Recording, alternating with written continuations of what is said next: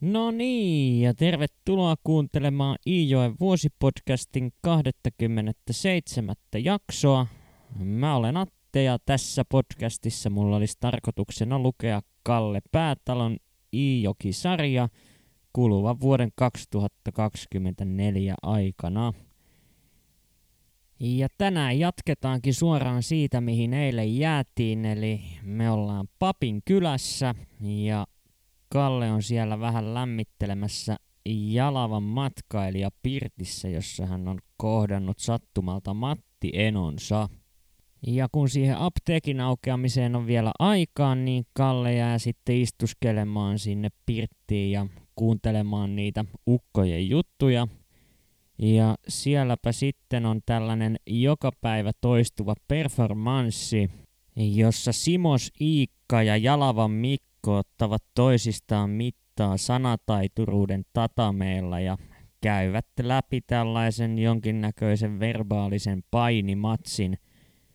Ja asetelma on päivästä toiseen sama, eli Mikko härnää Iikkaa niin kauan, kunnes Iikka on valmis kääntymään kannoillaan ja marssimaan ulos ovesta, jolloin sitten Mikko heittää ilmoille jonkun lepyttelevän kommentin, jolloin Iikka peruu aikeensa ulosmarssin suhteen ja tuo keskinäinen veistely voidaan aloittaa sitten jälleen alusta.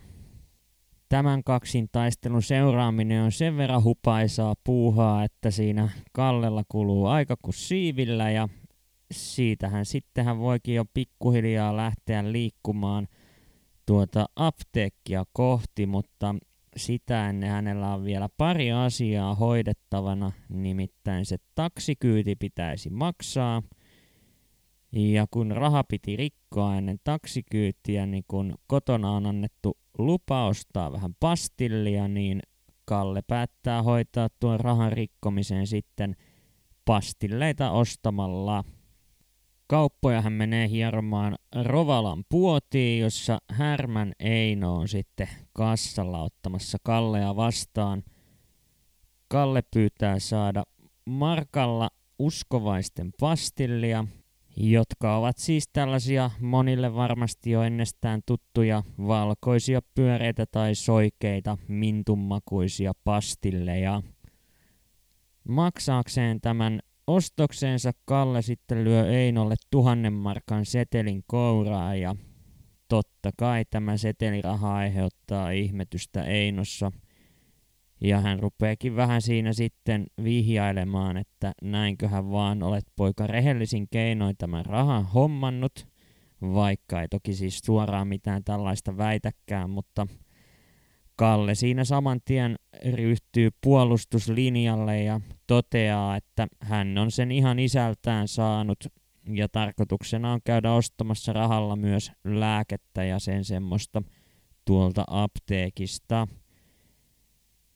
Einolle tämä selitys menee läpi ja hän painottaa, että ei hän nyt suinkaan halunnut Kallea varastamisesta syyttää. Ja kaupat syntyvät ja täten Kalle voi sitten lähteä maksamaan tuota kyytiään.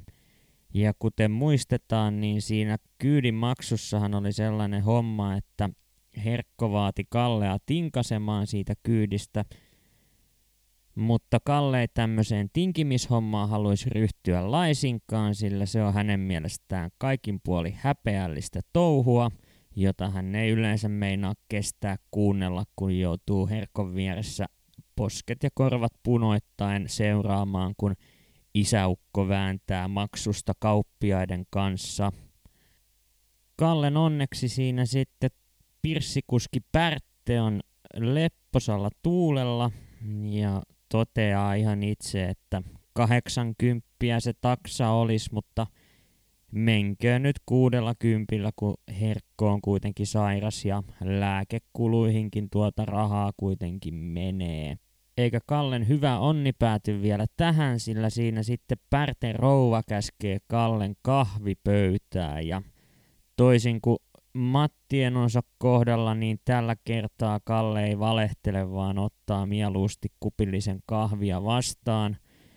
Mutta Santsikupista hän kuitenkin kieltäytyy, Sillä Pärten ystävällisestä vastaanotosta huolimatta ei sitten jostain syystä tuo Kallen ruokahalu oikein meinaa heräillä, kun tällaisilla asioilla on liikenteessä. Joten ei muuta kuin hattu takaisin päähän ja kohti apteekkia. Ja apteekissahan sitten asioiden hoitaminen sujuu oikein mallikkaasti. Sinne on resepti saapunut tietona puhelimitse ja Kalle saa sen puoli litraa konjakkia, mikä Herkolle on määrätty, ja maksaa tuosta konjakista sekä sitten muutamasta muusta käsikauppalääkkeestä sen summan, minkä apteekkari pyytää, eikä ala siinä tinkimään Herkon käskyistä huolimatta. Kotimatka Kallen täytyykin sitten taittaa autokyydin sijaan suksilla hiihtään ja tuo pakkane on edelleen sen verran pureva, että vaikka Kalle rivakkaa vauhtia pitääkin, niin ei sitten kroppa oikein meinaa pysyä lämpimänä tuossa kiprakassa pakkas ilmassa. Ja hän joutuukin matkan varrella välillä vähän pysähtelemään ihan vaan ravistellakseen itseään ja vähän pomppiakseen paikoillaan, jotta saisi tuota ääreisverenkiertoa aktivoitumaan. Kalle sitten taistelee itsensä tuon pakkasen läpi rohkeasti aina puolimatkan Groviin asti ja siinä hänelle sattuu sopivasti matkan varrelle pysähdyspaikaksi hänen Kalle Setänsä kotitalo ja Kalle Setähän on tämä kaveri, jota Herkko syytti laiskottelusta ja kutsui pilkkanimellä Kummun patruuna. Kalle kuitenkin itse pitää sedästään, mutta jälleen häntä kyllä hiertää kovastikin se, että häneltä Kalle Setä alkaa utelemaan tuosta herkon voinnista ja kysyykin ihan suoraan, että kerroppas onko sillä herkolla luulotauti vai mikä sitä oikein vaivaa. Ja Kalle tämän joutuu myöntämään ja joutuupa vielä vahvistamaan huhut siitä, mitä Setä on jo muualta kuullut, että Luulotaudin kiusaama herkko syyttää riitua jatkuvasti muiden miesten kanssa vehtaamisesta. Ja kun Kalle ei tämä puheenaihe kiinnostaisi sitten pätkääkään, niin hän alkaa siinä jo tekemään lähtöä, mutta siinä kuitenkin käy sitten käsky, että älä nyt hyvä ihminen kuitenkaan vielä lähde, että saat vielä lihavelliä nenäs eteen syötäväksi ennen kuin joudut matkaasi jatkamaan. Sen verran herkullinen tuoksu tuolta sedän rouvan hiljan lihapadasta nousee, että Kalle ei kerta kaikkiaan voi vastustaa kiusausta, vaan jää sitten pyydettynä ilomielin kyllä syömään tuonne setänsä hoteisiin ennen matkan jatkamista.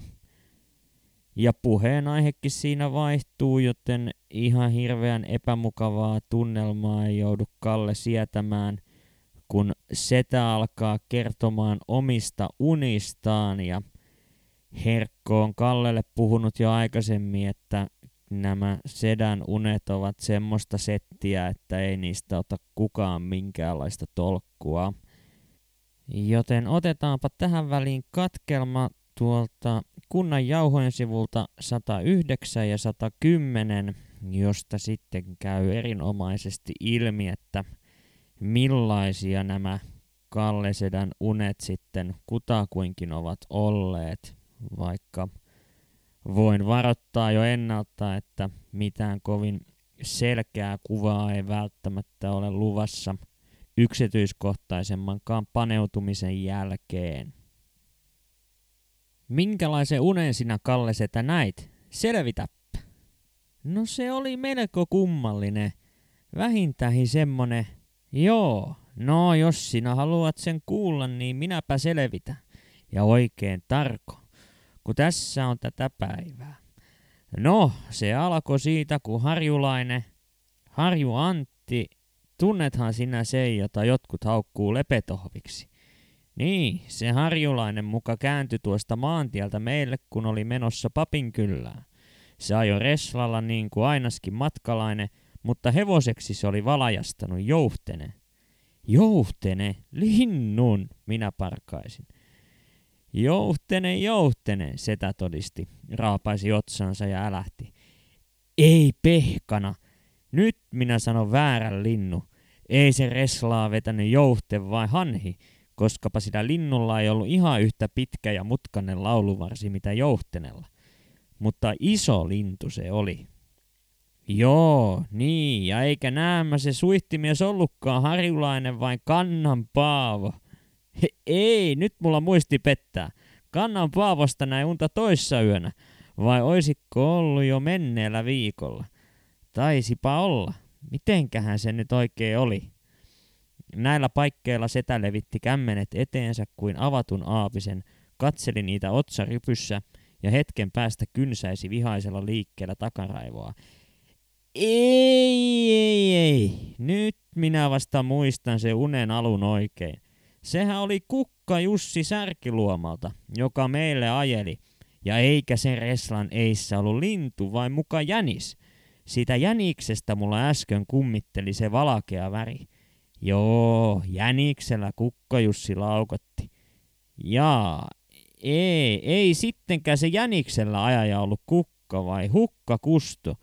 Nyt minä vasta sain sen viimeisen unenpään kiinni. Jo tätä ennen olin kumartunut maha reisiin ja olin painelevinani peukalolla lapikkaitteni teriä. Purin huuliani ja yritin olla jopa kuuntelematta. Vauhtiin päässeen sedän kertominen ei ehtynyt, eivätkä vivahteet vähentyneet. Hänen selvittämisensä katkaisi vasta nuori emäntä, joka vispilöityä jauhot lihasopan liemeen käski meitä siirtymään pöytään. Siihen mennessä Reslaa aluksi vetänyt joutsen oli kerinyt olla, kun laittaa pikkusen eholle. Lähes kaikkina tekoseutuni eläiminä korppia ja hirveä myöten. Samoin setä oli kerinyt tyrkyttää ajomieheksi melkein joka toista itäselkusen miestä. Muutamia jopa useampaan kertaan. Kun istuimme ruokapöytään, setä taas parahti. Ei, täytinen!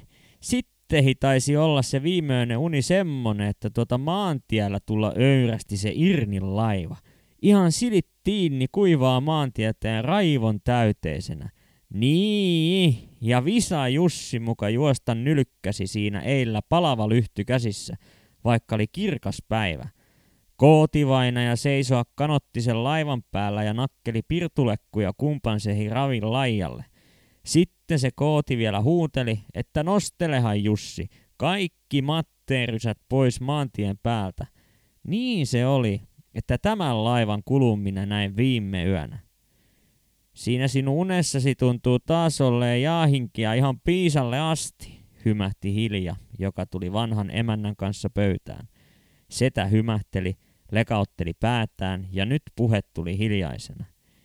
Kyllä se tuo unimaakari, milloin heittäytyy oikein maalaamaan, niin se ihme, ettei lopu läheskään äkkiä. Sellaista oli Kalle Sedän uneksiminen ja vaikka Kalle aina vähän nuivasti suhtautuu tuohon kritiikkiin, mitä Herkolla on tapana heitellä vähän sinne sun tänne, niin tässä tapauksessa hän kyllä joutui myöntämään, että – ehkä niissä Herkon varotteluissa noiden Kalle Sedän unijuttujen suhteen oli jotain perää sitten loppujen lopuksi kuitenkin. Siinä kun sitten lihavellit on saatu syödyksi, niin Kalle jatkaa matkaansa ja se pakkanenkin on sopivasti lauhtunut tuossa vaiheessa, joten Kallen taival kotiin sujuu oikein mukavissa merkeissä, etenkin kun hän vielä terästää sitä ottamalla pienoisen naukun tuosta konjakkipullosta, joka hänellä povitaskussa polttelee.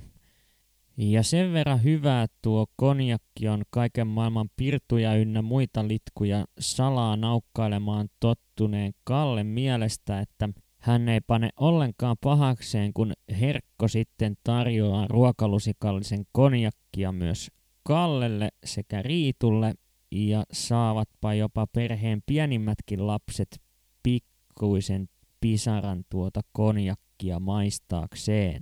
Siinä sitten vietetään iltaa poikkeuksellisen mukavassa tunnelmassa ja Herkko ei puhu noista merkityksistä oikeastaan mitään, eikä keuhko tautikaan tunnu juuri nyt kiusaavan sairasta miestä.